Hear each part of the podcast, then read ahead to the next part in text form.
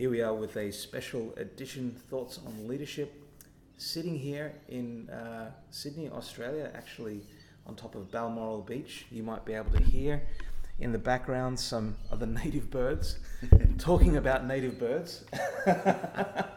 I have uh, Steve, Steve Brossman uh, sitting with me.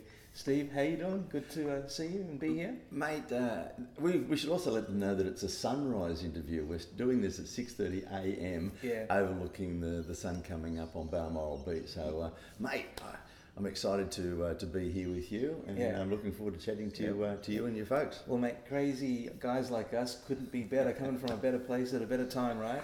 Sensational. Sensational. So, Steve, we met what is it, about uh, 12 years ago on Balmoral Beach, and I actually met your wife, and I was talking to her, uh, watching our kids play in the in the um, in the park, and uh, I was talking to her about a, a big event on television that uh, that, that, we were um, that I was producing at the time, um, and it was at Darling Harbour. Darling Harbour, I believe, is totally different now. So oh, yes. all the places that I did my magic and events back then is totally been remodeled. Side story. But anyway, she basically said, um, "You need to meet my husband, uh, Steve. He's done some television work, and lo and behold." I believe we had our first two and a half hour coffee sessions. so tell us a bit about yourself and, and, and what and your journey and not just what you're doing today, but a bit about your journey. Yeah, look, um, I almost fell into, I, I, say that I got into uh, business or entrepreneurship by accident. Hmm. I was a professional athlete and uh, you know, crashed through just a back training for the Olympics, but I fell in love with the, the fitness industry through rehab, and I thought I could do this. So mm. back in 1983, I opened up a health club, and then I, I, I, looked at things that was just so competitive out there, and I thought I have to do things different, and, and that set the tone for a lot of things that I've done through the fitness industry. Yes, I did a lot of television, hosted mm. my own TV show on Channel Nine, and you know, executive producer on Warner Brothers, and on and off TV, which is how we really connected. But the big thing that has transferred right through the last 35, 40 years of business is go into a market, look how you can be different, how you can be the leader in that market, and then look how you can expand in that market. Mm. And back in 83 it was how I made a success of my health club and then you know, franchised and licensed programs into different countries and and that's the big thing that's that uh, that's continued all the way through. So one one of the things I really like is you know is your your background because it it's about being competitive, um, but often com- com- competition can be win at all costs. But one thing I like about your angle is win with everyone alongside you, right? Is that would that be a, a good description of how you approach how you help people these days? You know what, I'm just going to turn that off. And that's these are the things that happens in my, in my live podcasting. Is the snooze button comes back on when I. I yeah, that's fantastic. And getting back onto that, uh, you are right. You can't survive in business too long if if you're in for a win loss, mm. win at all costs. Mm. And one of the things that I work with my clients and I identified myself is if you play the same game as everybody else, then you've got to be the biggest, the best, and that's it. Mm. Whereas if you can identify why you're different and a group of people that you can help and serve and give results to, then you can actually be very, very successful in your own particular market. That's what I call change the game. Yeah. Change the game to a game that you could win and help and serve people along the way. And that's mm one of the biggest things is like, well, who are your real people? What are your best and unique attributes? And how can we position you as the leader mm. for that particular market? Mm. And when people actually get that, they actually do personally believe that they could be a leader and mm. or an authority mm. on that particular thing. Mm.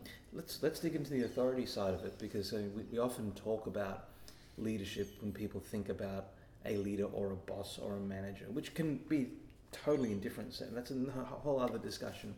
But when you talk about being an authority, and it might even be a, a person or a product, what what does that, that mean? And this is a part of, from what I understand, how you help consult with your clients as well. What is an authoritative figure, and, and what's the benefits, and why is it worth building an authoritative figure? Yeah, position? the interesting thing is that many people don't believe they have the right to be an authority because they're not the number one. And I keep telling them that if you go into a bookstore, for those that are left, or go onto Amazon, there's not one book on economics. There's not one book on weight loss. There's not one book on you know real estate. There's thousands and thousands of books. They're all written by people who are authority on what it is between their ears. The biggest statement I heard many, many years ago, and it's helped a lot of people. The difference between an expert and an authority. An expert knows something, hmm. an authority is known for something. Hmm. So, what is it that you're known for? Hmm. You know, and, and that's the big thing. And people need to then communicate that because the first part of authority is author. Right. Okay. That's an interesting thought. Yeah. The first part of authority is author. Yeah. What have you authored? Yeah. What have you put out there? Yeah.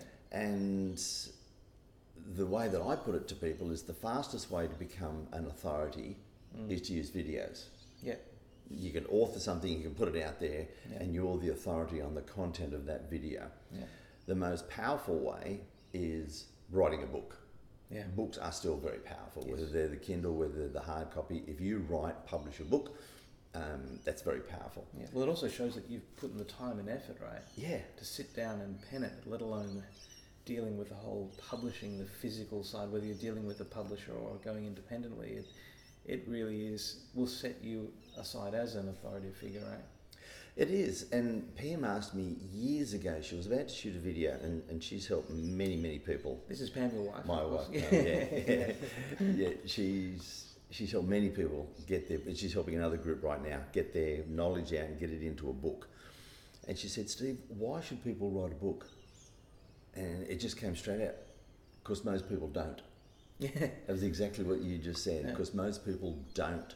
When you you know put pen to paper and you put your thoughts down, you are an authority on whatever it is that you put out there, unless Yeah. you've totally plagiarized it. But if you put your unique thoughts out there, Mm. then you're the author and the authority on that. Yeah. And every time that I've transitioned my business career, my personal career, um, three major ways, um, I've put a book out Mm. uh, with the help of Pam, but it's the book to communicate to the world who I am and what I'm thinking and what I'm doing right now. Mm.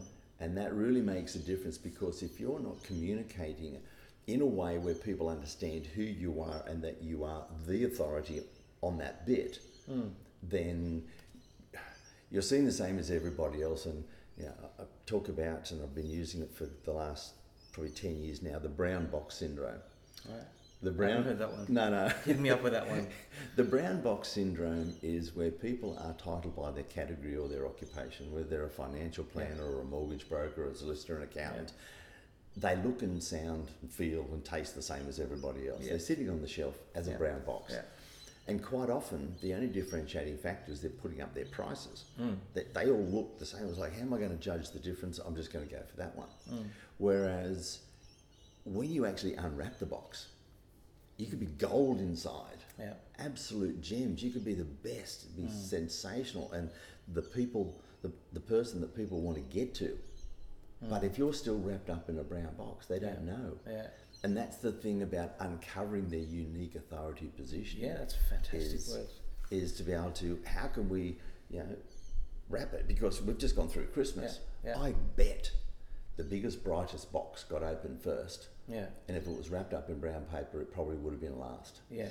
Yeah. And that's how business is. Yeah, and you know that's also with individuals as well. If you if you're managing a team, or if you're a part of a team, sometimes you can feel that you've got so much more to offer, but it's not recognised. No one's opened that box, and you know you can always they always say you've been boxed in or you've been pigeonholed into something. So I think sometimes you know as a business leader, sometimes if you have people that are on your team, it's about tapping into. But that's a really beautiful way to put it well, what's inside their brown box because a lot of what they're actually really good at stays hidden because we all seem to hmm. have some level of insecurities right with our own interests and strengths and curiosity so so do you find that often it's about um, just giving people that bit of confidence to, to look in themselves Yeah, and a while ago I was working with some organisations and worked on the concept of creating and developing your own personal enterprise. Mm. Yeah, if you are in an organisation, you should still go to work and manage yourself Mm. as a business. Yeah. So you should create your own authority positioning within the organisation. Be the Mm. go-to person for whatever it is that you want to be the go-to person within the organisation instead of just being the little soldier there. Mm. Yeah, stand up and stand out Yeah. and create your uniqueness within the organisation, and I will guarantee that you will get you know through the ranks a lot quicker Yeah. because you're that go-to person. You have that uniqueness. You're not Yeah. just one of the brown boxes on the shelf in the organisation. Yeah. Create your personal enterprise Yeah. and be known for something within that organisation. Yeah, yeah, yeah. And that's often where people can get trapped, right, in their own brown box, right? Mm. Um, and I've uh, some words from uh, the co-founder of the company that I'm at now. Uh, he was saying that uh, we, we advise a lot some of the some of our colleagues and customers and clients who get out there and get into new jobs. We often advise them on a personal level. And I heard him talk to one of our uh, contacts, or we call them friends of the house, who had just gotten a new job at a fairly big company and a great job as well with, with data and all that thing. And he said, in the first three months, just make sure that you've defined to the company who you are, because the way that it works, if you've how you define yourself in the first three months is how they're going to look at you for the rest of your career. If you're not careful, it's very hard to break out of that box, right? Yeah. So it seems like um, first impressions, best impressions. I mean, what would you say to to a person going into a new business venture or going into a new job or whatever? How should they be defining themselves in the first three months? I mean, it, Well, in business, and you're going to go back to marketing and business 101, is identify your key target market and who and how you're going to serve them the best. But then it's also a matter of how can you be positioned as the unique authority on what you do? mm, Because it's noisy out there. mm, And with the click of a button or the click of a mouse, mm. they can judge you and 10 other people online yeah, and how can you put information out there? And we were talking earlier before we uh, started recording this, is a differentiating factor between the way that I work with my people on sales and a lot of other people. A lot of people say that you go out and you qualify the right people. Mm. These are the right people for me to sell to. And that's good. You need to identify who they are. Mm. But then it's a matter of cultivating them. mm, And first and foremost, you need to be positioned as that authority. I've got a saying that your perceived position predicts your profits. It is your positioning out there mm, that people will look at you first. And if you're you know, amongst the brown boxes or you're seen as a unique leader for what they're interested in, they'll listen to you, they'll watch you, and over the first couple of months, they'll gravitate towards you and they'll get cultivated, ready for, for picking. yeah, And they will come to you ready mm, to work with you by that that's the big thing. And it's so much easier and so much more enjoyable talking to people who understand that you're the person that should serve them sell to them mm, and have a conversation of how we should do it instead of going somebody way back and say hey i'm ready to sell to you. Mm, and that's that's just damn hard work. Yeah, yeah, and so if you're in an organisation you say well who do i want to be known as in this organisation first? yeah, yeah, what is it that I could bring to this company that I want to be known Mm. for? yeah, yeah, And then once once they know that, Yeah. then over those first three months, as you were saying, they should portray that. yeah. Otherwise, they're just going to be stuck on the shelf and you Mm. know amongst the rank and file. Yeah. So we're talking about like authority as as a person. Are we able to translate translate that into a product or a service? And if so, how how will you do that? The interesting thing is, most products are also service orientated. I've worked with a number of organisations. Generally, I work with professionals. They sell their knowledge, their skills, their expertise. Mm. But recently, I worked with people of, of, of all things sold glass pool fencing, Yes. and they were, you know, the do-it-yourself. They were selling boxes of glass Yeah. Yeah, to, yeah. to stick it up. Yeah. So basically, to protect Yeah. kids from jumping into the pool. But yeah. And it was a it was a box of stuff. Yeah. But what we realised is they actually had some other support, some extra videos, some extra things. So Yeah. instead of selling boxes of glass, we turned it around. Instead of calling it do it yourself, we, we named it self installation. We started creating their category of one. Yeah, okay, yeah. So they became the leaders in self installation. They also had videos. So instead of selling boxes of glass, they sold service, support, and confidence. right, okay. So they became the leaders and the authority Yeah, on supporting people to build their own pool fence. yeah, So we've done it with another group as well. So if you take your eye off the box and say, Yeah. what is the service yeah, that comes along with what I do? yeah, And they can be the authority on that. yeah, Not just the box, not what's in the box, Yeah. but the service. And most organisations that sell boxes of stuff just concentrate on the selling of the boxes of stuff. But if they look at how can they be a leader and authority in the support or something else that they do, then they can actually become an authority on that, and that's where they will stand out. Steve, that's been a great 15 minutes and a bit of a journey. Let's see if we can get another 15 uh, on the authoritative uh, angle of how you get out there and market yourself. So, uh, Look forward to it. Let's have another one.